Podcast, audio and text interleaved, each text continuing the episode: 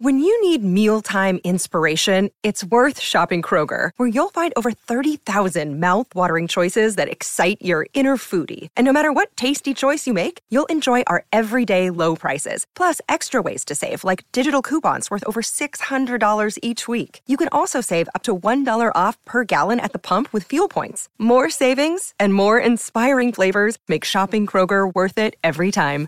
Kroger, fresh for everyone. Fuel restrictions apply.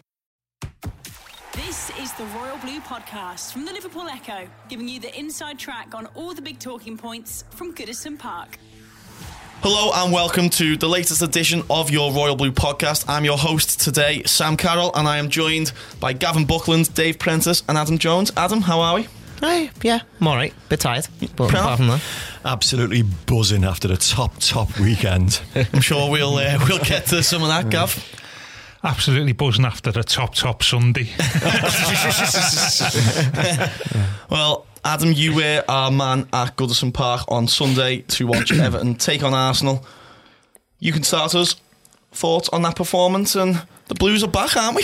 yeah, that, I mean that was that was one of the most promising displays of the season. I think you know, dominating the top six side that much really deserves so so much credit, and I don't think Everton are really getting the amount of credit that they actually deserve in the national media because. Everton did absolutely just dominate Newcastle. 1 0 doesn't reflect that performance in any way. I think 4 or 5 0 would have genuinely been a, a much more fair reflection of how the game actually went. It was a bit similar to the West Ham game in some respects. Like Arsenal came out for the start of the second half and they looked a bit more promising. Uh, I think the introduction of Aaron Ramsey changed things a little bit for them. He looked he looked quite strong when he first came on, but after Everton rode that first 10, 15 minute spell, maybe at the start of that half, it, again they just uh, seized control back of the game, and you know, even though it was one 0 it wasn't nervy at any stage. I thought even towards the closing stages, it was Everton who were looking like they were going to score more goals rather than Arsenal looking like they were going to equalise at any point.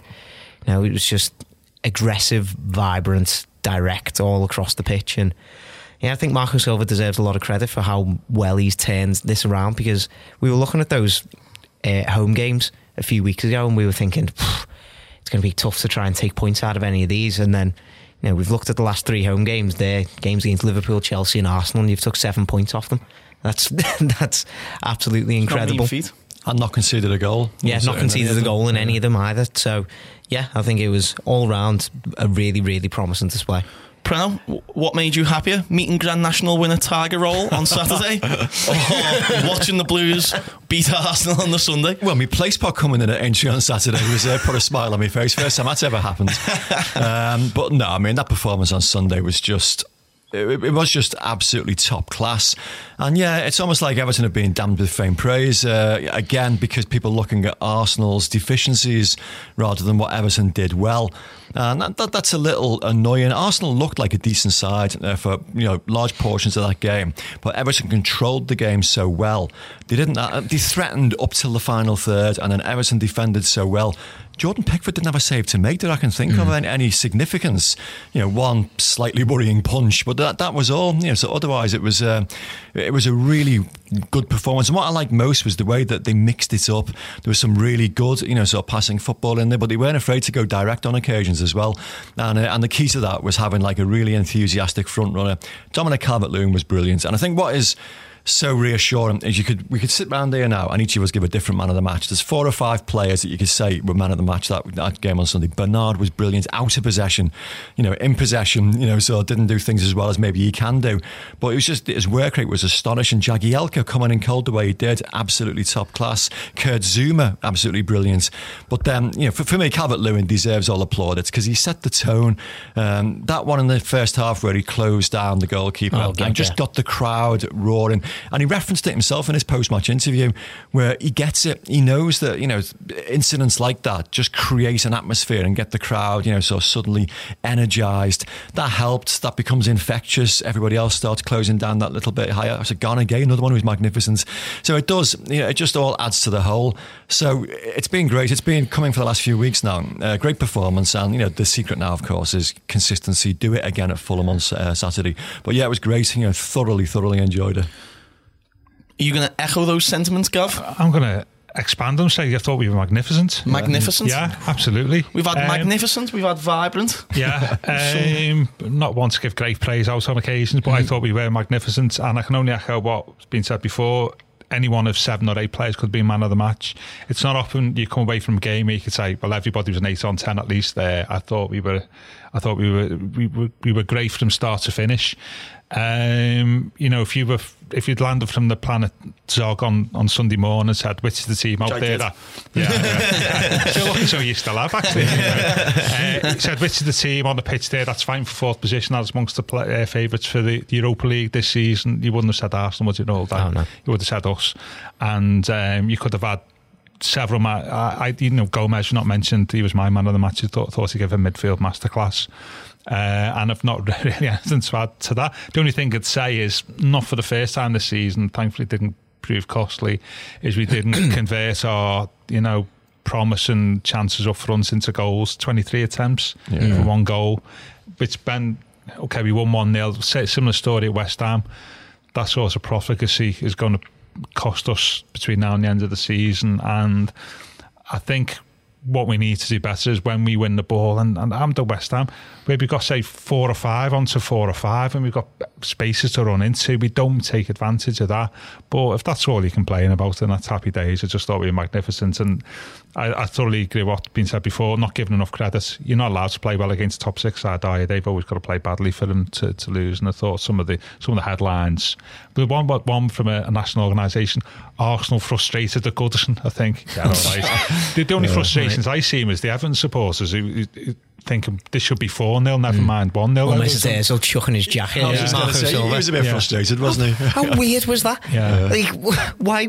Why? I don't. I don't understand that at all. It was Yeah. great to see Arsenal getting wound up, and Oh. they were, Oh, they, you know, they, they were, whinging, all the way throughout. through. Like there was one moment in the first half where Lacazette ran straight into Gomes, and he was on the floor writhing Yeah. about for like a minute, and Yeah. Gomes didn't touch his face. Like Lacazette ran straight into And, Gomes. and a nod to Kevin Friend. I know we often do, you know, criticise referees correctly so, but I thought he could have been a little bit harsher after Dominic Calvert-Lewin was uh, was cleaned out when he could quite feasibly have been through on goal. Yeah. he showed a yellow, so yeah, I, I, th- I think it's that. tough to give a red for that. Like with him being so far away from goal True, and true, out wide no, as well. uh, overall, his performance was good. He wasn't taken think in he- by I the Arsenal play acting, and he did. he allowed the game flow well. of the game Yeah. to uh, to ca- continue quite a bit. Guendouzi was a bit lucky just to get a yellow for Sure. the uh, the one on uh, Digne, wasn't it? I think it was Yeah. right down right down the shins. Mm. Just thought just thought we were magnificent and a great atmosphere, and it wasn't Everton like being more passionate and sort of out battling Arsenal. I thought we played some great stuff, particularly in and around their box in the second half. Some of the one touch stuff, especially on the near side, on the left hand side, was was a joy to watch. Um, and we never got our rewards in front of goal, but then we get back to Calvert Lewin and don't we about a discussion around thought he was exceptional again held the ball up brilliantly put himself about but you know we one strike on somebody there who can score goals and um, Oh, here we go. that that that, that just just saying you know if we we had the con- there was a conversation after the game in the main stands and I think it was it, it was right the point was made that some one, there was an Arsenal fella sitting next to me and he said oh Calvert Lewin was my man of the match and somebody said to me said well, he didn't. Score, he doesn't score enough goals, and he said, in the modern game, you don't need your centre forward to score lots of goals as long as they're bringing other players in, into play and, and they're scoring goals. And and I was thinking about that. Maybe that's another way of looking at it, looking at it with with Calvert Lewin. You know, I think I think it's a bit unfair to maybe aim the goals thing at him after that game because I can't remember him having any sort of clear cut chance to No, get no, no. himself There a was goal. one back to goal down the park end, which with a shorter touch might have given himself the opportunity to turn on it, but it was a quarter chance at best. Mm. Yeah. But he referenced himself after the game. He said, What have you got to do now? Mark Chapman was it on the BBC. He said, What have you got to do to improve? And he said, Add goals to my game. Mm. Well, that's it. He's, he's, he's been saying it for weeks, hasn't he? He knows he needs to add more goals, and I think throughout the season he has shown that he can he can get the goals that we need him to get. He just doesn't do it on a consistent enough basis. I think the problem that I had with his performance was there was one particular moment in the second half where he had the ball centrally. Bernard was in about thirty yards of space on the left. Everybody inside Yeah. Goodison was shouting pass it, and he just couldn't find that pass. Like when I talk about Calvert Lewin being more clinical, it's not just in front of goal; it's in terms of that last pass as well. You know, I think that's something that everybody in the team can really learn from. I don't think Everton were clinical enough in the final Yeah. third, not not making that last pass uh, direct enough, uh, not just not thinking quickly Yeah. enough that we needed to I- get those four or five goals. I agree. I said about Calvert Lewin the other week, didn't I? That if he does has a weakness, he occasionally holds onto the ball too long Mm-hmm. when he should be. You know, you don't really see him do many first time passes. Mm. You know, he gets it in and you know lays it off and, and runs. Uh, and Gomes occasionally, minor criticism, I suppose, Mm. in the great scheme of things, can occasionally uh, keep the ball too long. But that, I think that will come with time, won't it? Confidence, that's something you can know, learn. and, Yeah, and speed, and, and I think you know, I'm nitpicking it over what was, I would think, probably our best performance since maybe the Martinez era. You know, I just thought with that, considering the opposition um, and what they're fighting for, uh, I thought our performance was was magnificent from start to finish. Yeah, I don't. I don't think it should be allowed to take away from, especially like Calvert Lewin's performance. Like Yeah, you saw, you see the stats at the end of the game. You know, I think he won 17 aerial duels, which is absolutely incredible. Like I think over the last few weeks and months, he just seems to have filled out even more. He looks a lot more like a physical prospect. And at the end of the day, you know, he was playing against. Playing against two centre backs there throughout throughout the ninety minutes. Mustafi was in the Germany World Cup winning Yeah. squad a few Yeah. years ago. Sokratis not long ago was regularly playing in the Champions League, and Calvert Lewin dominated them from Oh, start he, to finish. he bullied them. What I love about his uh, his aerial play is how he, he leaps so early, and it was so. I mean, Graeme Sharp learned that from Andy Gray. You know, so when he came to the club, and it's it's a difficult thing to achieve because you know your natural reaction is to try and time your leap. You know, so to meet the arc of the ball, and he was always coached. You know, Sharp to actually leap early because it completely flummoxes the centre half and almost hang in the air, and Hmm. He did it magnificently. The one he headed on midway through the first half, and he just he just rose so early that centre half couldn't compete, and he's doing that more and more. So whatever lessons he is, you know, so being coached on the training ground, he's picking up and he's improving. He's looking like a better Yeah. player week after week. I think the other thing I'd say about you know the natural comparisons with Graeme Sharp, who I mean, I first saw in Everton reserves for the year, is when Sharp was playing up front for Everton, you had two strikers, didn't you? So yeah, yeah, yeah, you were sort of a partnership. So you didn't carry the whole forward weight, as it were, on, on your shoulders. Uh, but now the game has changed. He does to a certain degree. He's, he's the sole person in that middle of you know middle of the park up up front. But like years ago, it'd be two players, and so. He, it- you could you had greater time I think to develop if you're if you're a young striker playing with a more senior partner, but like I say, Sharp mm. and Gray there.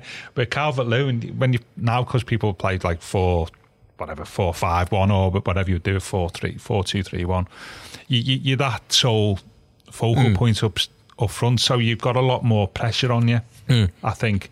As a, as a sole striker now than what you did, say, when Graeme Sharp was playing up front for, Yeah. for Everton. Even Ferguson to a degree. Yeah. Yeah. And and I think uh, we have to remember that in terms of the way judging people and, and, and how they're developing.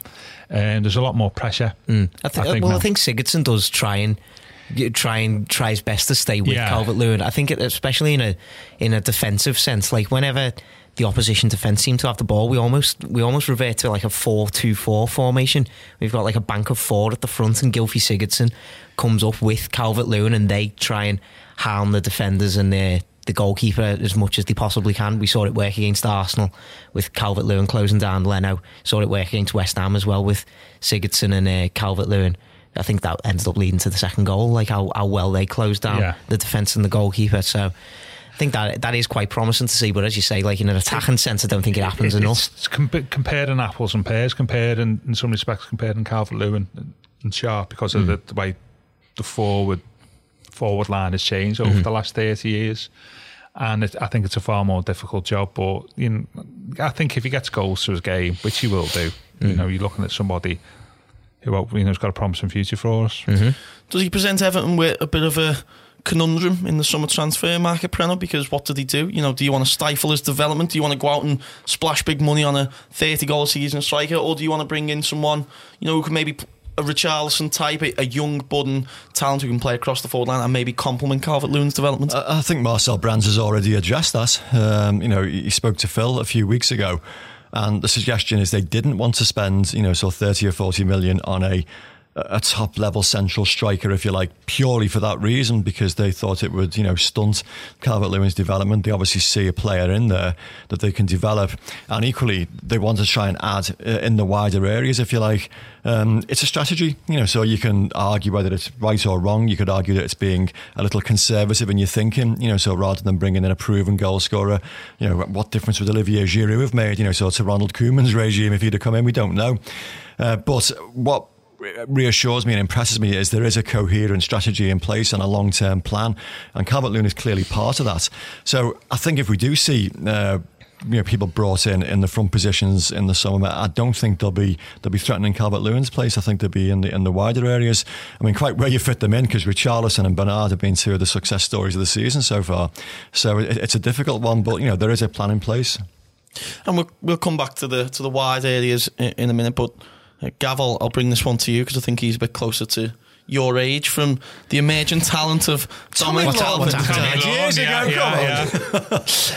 the emerging talent of Dominic Calvert Lewin to Phil Jagielka, oh, a man who was brought. I wonder where he was going with that. a man who was brought in 20 minutes before kick-off and he proves his worth to Everton. Once again, what a performance from the captain. Value of experience, isn't it? And he's playing on the right hand side of the defence, but he's played on the left, you know. Uh, mm that's what you get for for somebody with that experience. He just bring that to the table and on his positioning. Was you worried when you seen him replace Keane?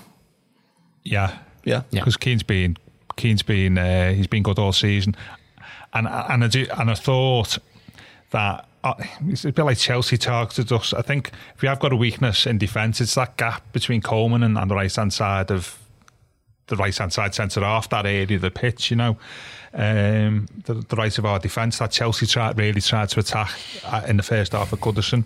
Um, and, you know, I expected Arsenal with Lacazette and Aubameyang, who's on the bench mysteriously, to do that. But really, you know, they didn't really get any change. There was, apart from the first first minute, wasn't it? Where Lacazette mm. got through, and, and what he got, what he got with Phil was just that bringing all that experience and seniority to the to the uh, to, to the table, and he did that, you know, comfortably over 90 minutes and brought a word in for Zouma as well and Seamus, mm. who were both, you know, they were both both great. You know, Zouma was another one who could have been man of the match, yeah, couldn't he, really? Yeah. Um, so that helped him. Uh, but yeah, as a one off, I know there's been talk, hasn't it, about what we spoke about the last time we heard about Jag's contact position it, you know, as a one off, it was great. Whether he could do that every week is a different uh, question. Well, I don't think he would have to. I mean, uh, yeah. we, we, put a poll in a story yesterday asking Evertonians whether they thought A, he should be given a one year extension, or B, no, uh, allowed to leave because he'll stunt the development of one of the younger players, Morgan Feeney, perhaps somebody like that. And it was overwhelmingly in support of giving him a new deal, uh, 82%. Now, obviously, the timing was, you know, so it was relevant. Yeah. It comes on the wake of uh, a good performance like that. Everton haven't conceded a goal while he's been on the pitch this season. Now, I know that's a relatively small snapshot, you know, Cardiff away, last 20 minutes was it at Chelsea, mm. and then, you know, so the game at the weekend. And Wolves. Th- uh, yeah. and, and Wolves, yeah. I, th- I, think what's against him uh, is not his ability and, and not so much his age, it's the number of injuries he's picked up during the course of the season when he hasn't really, you know, sort of been involved that much. And that's not going to improve anytime soon. I think a lot of it depends on Everton's end of the season. If Everton make the Europa League, I think there'll be a case to be had for yes, you know, we need that bit of experience yeah. and that bit of cover. Him and Baines. Um, I think if Everton don't make the Europa League, I think they could probably, again, mount a feasible case to say, well, it's not really a good use of resource to keep them both on board. But you don't know what kind of influence they have in a dressing room because clearly they're both very popular lads. They're very professional, very driven lads. And, you know, so does that attitude rub off on other players around them? And then, you know, yeah, is it worth keeping hold of them? I'd like to see the pair of them stick around for a little while longer, but, you know, clearly that depends on them personally, whether they want to play more frequently than they are at the moment time will tell, uh, and I think a lot could be dependent on where we actually finish the season. And saving to the club like, like Jagielka Adam deserved that little moment, I think, didn't he, towards the end of the season? Yeah, yeah, it, it, well, it was really, really nice to see. I think when uh, when I realised that that goal was actually going to stand, like. I did think it was offside at first, but then it obviously it was proven to be well onside, mm. uh, which was pleasant to see. But like when when I realised that that goal actually was going to stand, I was so happy for Jagielka because, you know, it's never going to be easy for any sort of player, like, regardless of the experience you've got. It's never going to be easy to be told Like I, I, presume he was told before we were all told, but like it will have only been a, a late sort of decision because Michael Keane was out there warming up. Yeah, yeah. So it will have been a late decision, but like you know, it was just a, a massive game for him. That was his first game at Goodison since uh, May of last season mm. at home to Southampton. So you know, being the being the club captain, obviously there was a lot of pressure on him to try and you know step up and be that leading man in defence, and uh, you know he rose to the occasion massively. You know, even if he hadn't been the man who got the goal, you know that would have been still an, an absolutely yeah. incredible performance. Yeah. I think his reading of the game. Uh, playing against someone when you're playing against someone like Lacazette in the first half and then Lacazette and Aubameyang both in the uh, in the second half, you know, Jagielka has to use his experience more than his physicality because obviously they've got they've got the kind of pace mm. and physicality on him these days. But you know, he did that absolutely expertly. I can't think of any real occasion in the second half where Aubameyang especially was allowed to use his pace on Jagielka. I thought maybe they'd just like give it to Özil and try, have him try and play balls through, and then maybe Zouma had to come back and cover a few times, and that just just never happened. And I think that's testament to how well Jagielka just slotted in, read the situation of the game absolutely brilliantly, and you know he was an absolutely vital cog in that win, as Gav was saying before. Yeah, you can't underestimate the mentality uh, that he showed and the circumstances there. If you remember the interview he gave uh, after the Cardiff game, where he described, you know, so the build up to that match as the most nervous he's been, you know, so in a football match. This is a lad who's like played in FA Cup semi-finals and you know, so a really big game, played for his country, and it underlined, you know, so how much pressure he felt going into what, you know, to all intents and purposes, as a you know run of the mill Premier League game and a relegation threatened team. So to have that suddenly you know, thrust upon you, maybe it, it worked in his favour. Never gave him time to think about it, and he just had to you know so you know, basically go, go out there and swim straight away. But not just to slot into the defence, but to carry the armband as well.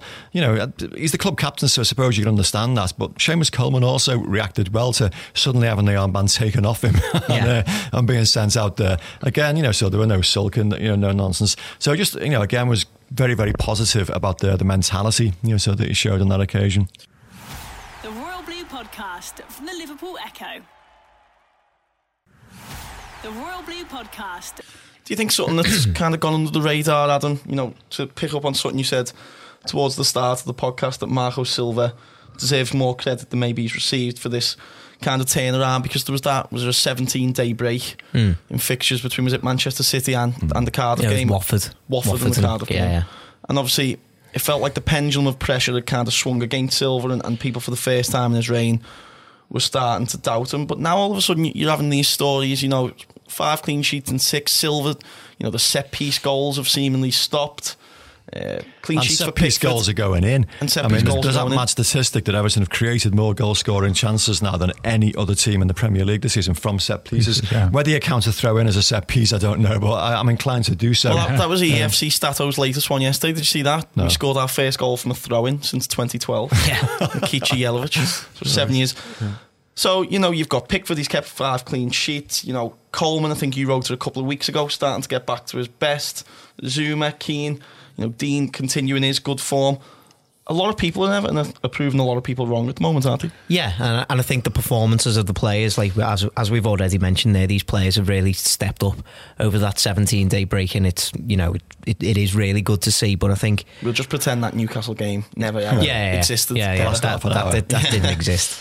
But like, I think one thing that is maybe flying under the radar is how well, as you say, Silva has turned things around. Because as you say, there was a lot of pressure coming on, to, especially after that Watford defeat. You know, the the pressure was starting to build and build, and you know, every every manager I think has a bad run of form whenever whenever they join a new club. And fingers crossed that is now just Silva's out of the way, and we can now focus focus on uh, focus on building this momentum forward now because we we did get into that stage of like from mid January to like early February where every single set piece looked like it was just it was going in and Silva was saying you know it's got into the players' heads now and I think it it probably had but throughout that time I still think our defending from open play was uh, Yeah. was much better than I saw last season.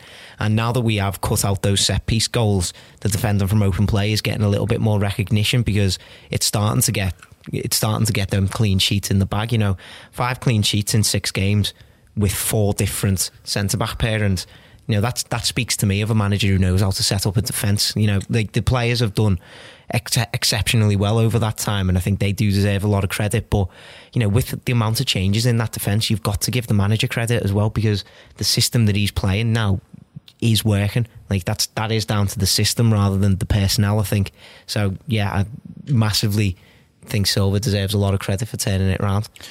Are you in a similar camp, Gav? I mean, you know, did, did, Yeah. you ever lose a little bit of faith in Silva Jordan that bad spell? And, and just how good do you think this resurgence has, has been? Yeah, absolutely. Lost faith um, based on the fact that it wasn't just a blip. It'd been going on for well, Months. since early December. So um, there was the warning signs are there.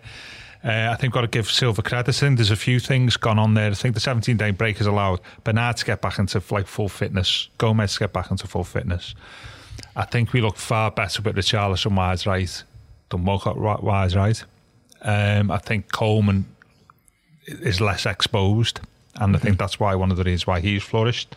I mean, you don't normally associate Brazilian forwards with tracking back. It's the two things that are mutually exclusive, but are two, especially Bernard, who again was fantastic in defence on uh, on on Sunday. Um, I, I, you know, th- th- th- that's just a real eye eye opener for me. Um, and I think so. Their return, so I think the return to fitness of or like of, of the two two players uh, from the summer, Richarlison wise right, and I think we just we just appear to be better drilled that into the Marco Silva way of playing football, and I think that 17 day break has helped. I mean, the other thing I'd say about Silva is that maybe it's not really being picked up is how many injuries we've had this season. So many.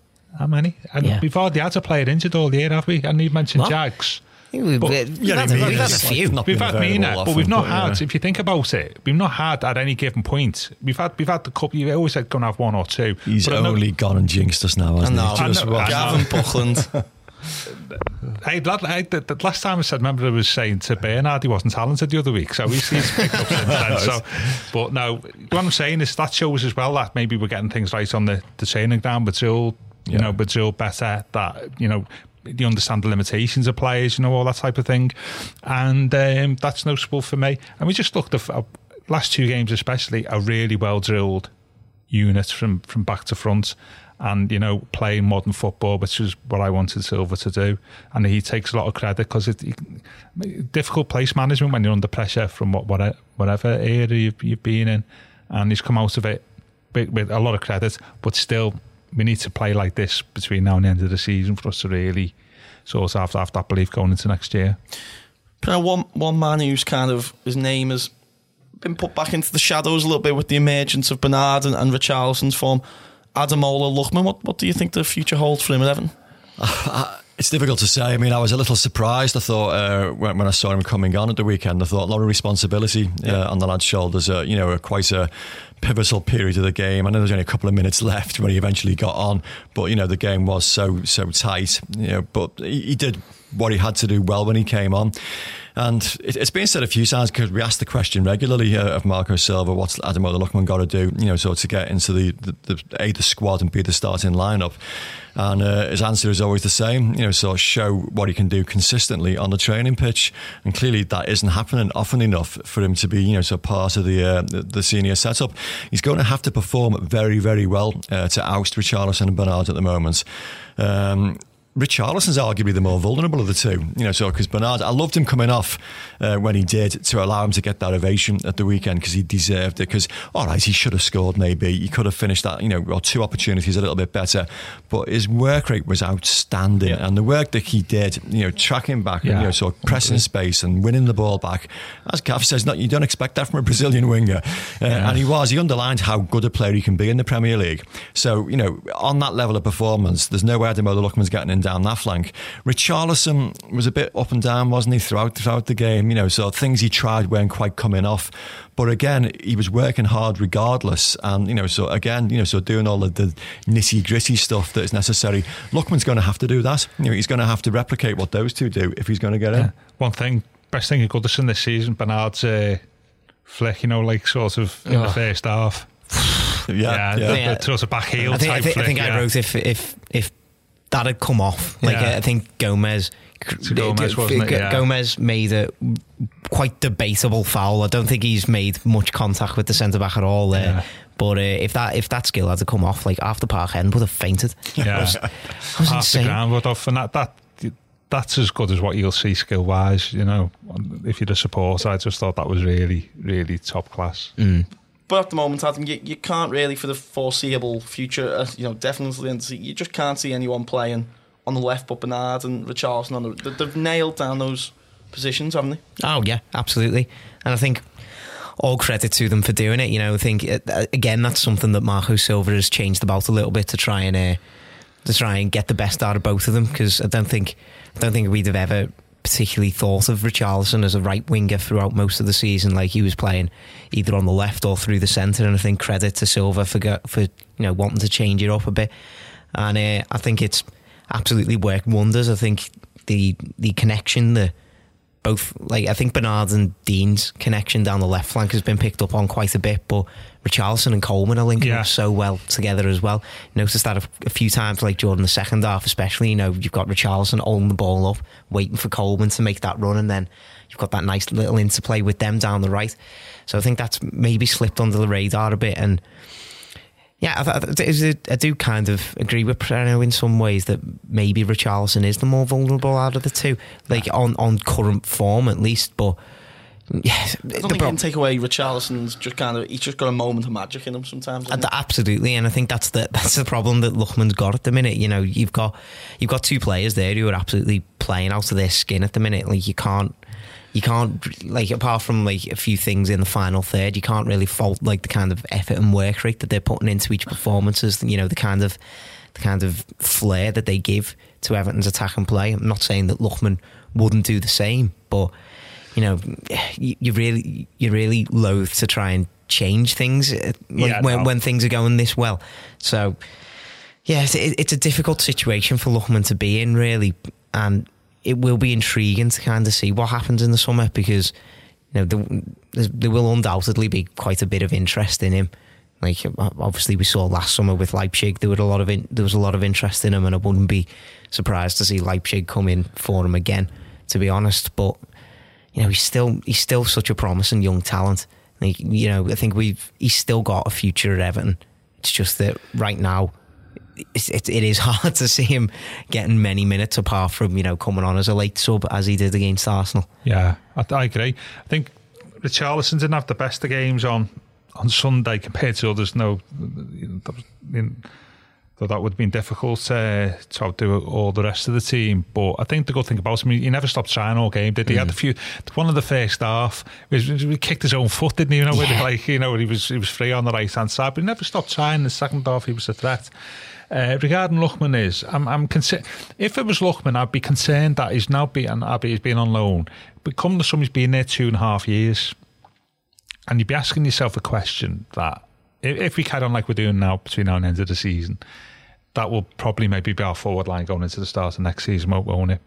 You know, um, if you I've been here two and a half years and I'm not, I'm not getting really much first team action, and you'd be saying, and under under a couple of different, what three different managers, um, and you'd be saying, well, maybe I need to look elsewhere, um, but you you don't know, do you? Uh, really, but he's not getting a game at the moment, and, I don't believe that he should change to win the team anyway. And I think uh, Richarlison's a goal threat, isn't he? Yeah. Even Sigurdsson are two goal threats, and you don't remove one of them from the uh, from the pitch. Just to confirm, Dave Prentice did have to leave the room because he's got head of sport duties. I didn't want anyone listening to think we were just busy- blanking Dave. for the busy last- man, innit? He is a he is a busy man, Dave Prentice. So Adam, we'll, we'll come to you, and, and you spoke to Kurt Zouma after the game Mm-hmm. uh, at Goodison Park, and you asked him about his future, and he, he was very non-committal. Stand about- standoffish. about, is how I'd describe about it, as yeah. non-committal as you could possibly be. Yeah. Uh, but in your eyes now, you know he, he's not going to be cheap by any means. Mm. Do you think it's important that Everton sign him on a permanent deal next season? Um, I think he's making it harder and harder to ignore him in, in the summer because his performances, you know, like especially over these last few weeks that we've been discussing, like. But I think throughout the season, I think uh, uh, Zouma has been one of the more consistent performers. You know, he's as I keep saying on this podcast, he adds something to that back line that no other centre back at the club really can, and he's been so effective in not just covering behind when whenever strikers are running in behind, but he's so good at bringing the ball out from the back as well. I think he's our best ball playing centre back. You know, he's so he's got the confidence to just run 30, 40 yards up with the ball, and you know that instantly sets Everton on the front foot. You know, especially when you've got someone playing in front. I think he's been better at it over the last few weeks, but when you've got someone in front like Idrissa Gueye, who you don't really consider as the best ball player, sometimes that that responsibility does lie with your centre backs a little bit more often. I think Zouma's stepped up to that mantle quite a lot over this season, and yeah, as you say, the price is going to be a massive factor, and I think there's a there's a lot of things working against Everton over in the summer in that sense. I think Chelsea hold a lot of the cards because obviously they'll like as it stands like I think they, they're hearing Cefa later this month but as it stands they've got a transfer ban to try and contend with. Uh, they won't be able to sign anyone if they do let him go. Uh, just before he went on loan to Stoke at the start of last season he signed a new six year contract so he'll still have four years left on that. He's a good promising young centre back who's in in the France squad now you know World Cup winners. So he's got a lot going for him Chelsea are going to want as much money as they possibly can. So it's all about Marcel Brands, especially trying to negotiate the best price and you know thinking you know is is Zouma worth that for Everton? Is it is it Zouma particularly that we need, or is it a player of Zouma's profile that we need? So you know I think there's still a few. Still a few factors that we need to consider from now until the end of the season. But if Gomes keeps putting in these kinds of performances, then you're thinking yeah, you do you do need someone like that because yeah. he, he's he's another one of these new signings who's come in and he's instantly just got what Everton is all about. You know, he's I don't think there's any performance that you could point to and you could say, oh well, he didn't put in all his effort there. I think every time he's pulled on the blue shirt, he's left it all out on the pitch, which is you know that's what Everton fans want to see at the end of the day. You know, and he's got that off pitch sort of connection with the supporters that all of these new signings seem to have had as well. And I think stuff like that is invaluable. And considering his age as well, you know, he's going he, he could be if we if we were to sign him in the summer, he could be a massive player for the next five, six, seven years for Everton in the future. So if he keeps if he keeps performing like that, then you, you're finding it hard to say no. Definitely. If you had to choose one out of Zouma and Gomes, put you on the spot. I, said, I said it. I said, do you know what? I said a few weeks ago, Zouma, because as I say, I think he adds something to that back four that no other player can really add. But when you consider all of the extenuating circumstances around how much he might cost and his, you know, Chelsea's situation, his own situation, etc., Gomes could end up cheaper. He adds something to the midfield that no other midfielder really can at Everton at the minute with the way he's performing, I'm I'm starting to think if you could give Zoom, uh, if you give Gomes a proper pre-season to work with him, I think you'll be seeing the kind of performances that we've seen recently a lot more often. I think he could I think he could put that in for a whole campaign rather than just in spells that we've seen really uh, so far this season. So I'm starting to lean towards Gomes. I have to say. Gavilar.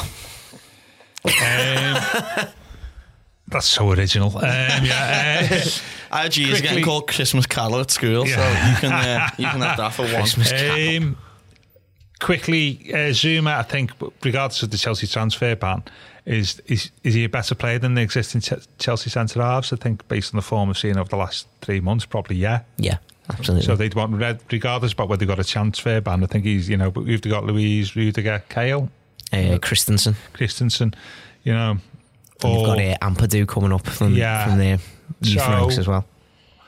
Based on what you've seen in the Premier League this season, of them four or five, mm. I know Christensen's hardly played, has he? I think. Mm. He he'd be, be be their lead centre half, wouldn't he? I, I would imagine. Him, him, and Rudiger, yeah. Yeah. Um, so, regards to the transfer ban, I think Chelsea want to keep him anyway. Um, so that's the first thing. The second thing is he would have I'd, I'd have him instead of Gomes. I think I think a top class centre half is so essential.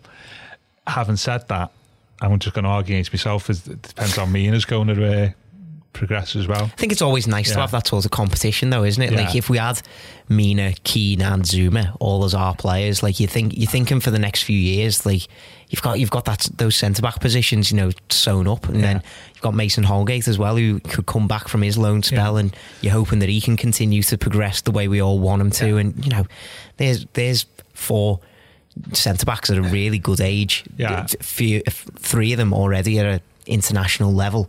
You know, that's. That's that's, that's, That's, what, that's what you really want. promising. I mean, ultimately, I think you can't. I don't think it goes back to the Calvert-Lewin position, isn't it? Ultimately, we can't. We can't say, oh, we'll have A, B, and C and D because the, you've got two constraints: the amount of money we've got to spend in the summer, you know, and also as well the wage bill, haven't you? You've got to mm. get players. So ultimately, it may be like sort of prioritise just two or three positions and then say, well, actually, they're the ones we need. yeah. And goes back to if Calvert-Lewin develops, they might say, "Well, actually, we don't need a striker. We, we, we'll won't that make a pri- won't make that a priority?" And they may look, look elsewhere, and you, you still suspect that the two areas that they want prioritised would be the centre of defence and uh, another midfielder, which he probably needs regardless of Gomes as well. To be fair, and it, and depends what else is going elsewhere. Gana Gueye goes, Yeah. You know, so there's so many different things, isn't it, going on? I think it's a bit difficult to say, oh, we'll have him, we'll have him, we'll have him, or he'll stay. You, there has to be judged about movements elsewhere uh, in, in the squad. And I think ideally I'd like both, but one would be nice, Yeah. I think, to be fair. Uh, Well, just before we finished, it wasn't just the Grand National uh, and Everton winning at the weekend. We also had some more good news for someone in this very room. Gav, you've got uh an announcement to make, I think. Have I, yeah? Yeah, I- I believe there's a- no, believe- father, am I? Yeah, yeah, yeah. I believe there's a, uh, there's a new, there's yes, a new book. thank you, in, thank in the, you, uh, Sam. Yes, yes. Uh, speaking of Tommy Lawton, yeah, no, uh, my uh, it's not out till August, but it's on Amazon. My latest weighty literary tome uh, about Everton. Strange enough, uh, Money Can't Buy Us Love, which is um, the story of Everton's rise in the '60s under uh, John Moores when he became chairman, and then employed Harry Catterick as manager, um, and our developments in the '60s as the Mersey Millionaires because we were sort of like Chelsea of the Abramovich era.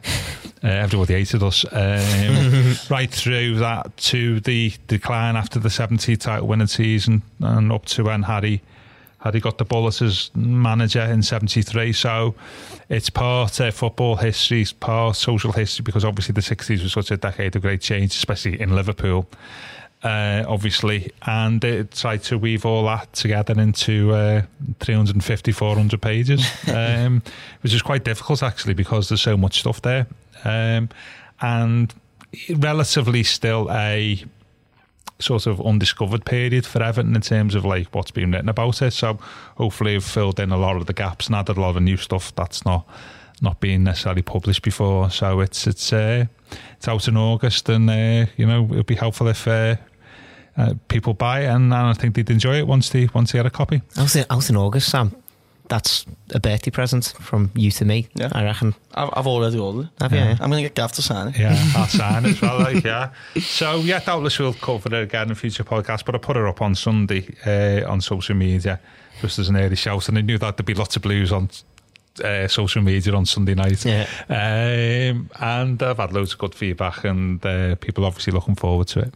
Well, we'll, as you said, we'll talk about it close to the time, but make sure Yeah. you do pick up a copy of Gav's book when you get a chance. Uh, I'll be getting one, and I'll be getting mine signed on the first. You day. will, Sam, even for all the stick you gave me on the podcast about me it's actually worked in your favour this Wouldn't be time, the hasn't same. it? It wouldn't be the same It wouldn't it, be, would yeah, it? absolutely. Well, everyone, thank you for joining us. Thank you for listening, and hopefully we have another good result to look forward to next weekend. But before that, we'll be back with our preview show later on in the week, looking ahead to that trip to Fulham. So please do stay in touch and keep up with Liverpool Echo website for all your latest and best Everton news. Thanks for listening. Have a great week. You've been listening to the Royal Blue podcast from the Liverpool Echo.